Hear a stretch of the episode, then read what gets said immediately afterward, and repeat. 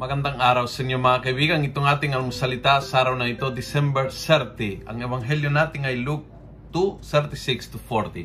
Ako po si Father Luciano Feloni, Paris Priest ng Kristong Hari, dambana ng mga kabataan sa Diocese ng Novaliches.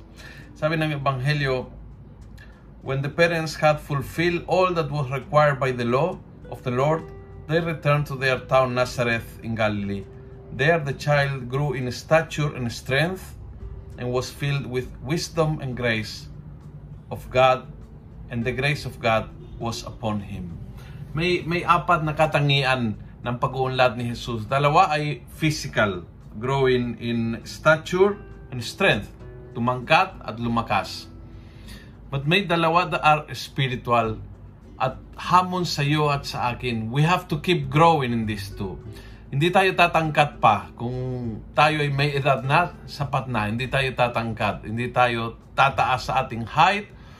Ni hindi tayo uh, malamang maging uh, stronger as we get older physically. But wisdom and grace ay dalawang bagay na anytime in our life pwede nating i-develop, pwede nating paunlarin, pwede nating uh, pwede nating bigyan ng sapat na pansin para talagang mag-uunlad tayo sa dalawang bagay na yan. Wisdom and grace. Yung grace na nakukuha by doing the will of God, by avoiding sin, by going to confession kapag tayo nakakasala, uh, naghahanap, it's in prayer, when you receive the sacraments, napupuno ng grasya ang ating buhay. Kapag tayo napupuno ng grasya, nasa ating ang kakaibang liwanag na bigay ng Diyos, and that's wisdom uh, you start to see things from a different perspective. Uh, you start to discern.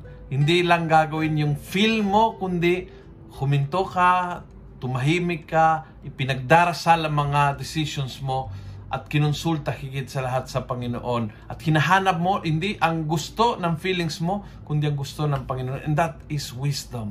And so when you start to develop grace, grace bring you to wisdom. Yung dalawang bagay na yan, ikaw at ako, kahit anong edad mo, kahit 80 anyos ka, you can keep growing in wisdom and in grace. Humingi tayo kay Jesus. Ang biyaya na patuloy tayo, lalo ngayon na palapit ang bagong taon, patuloy tayo na umunlad sa mga bagay na ay talagang mahalaga sa buhay.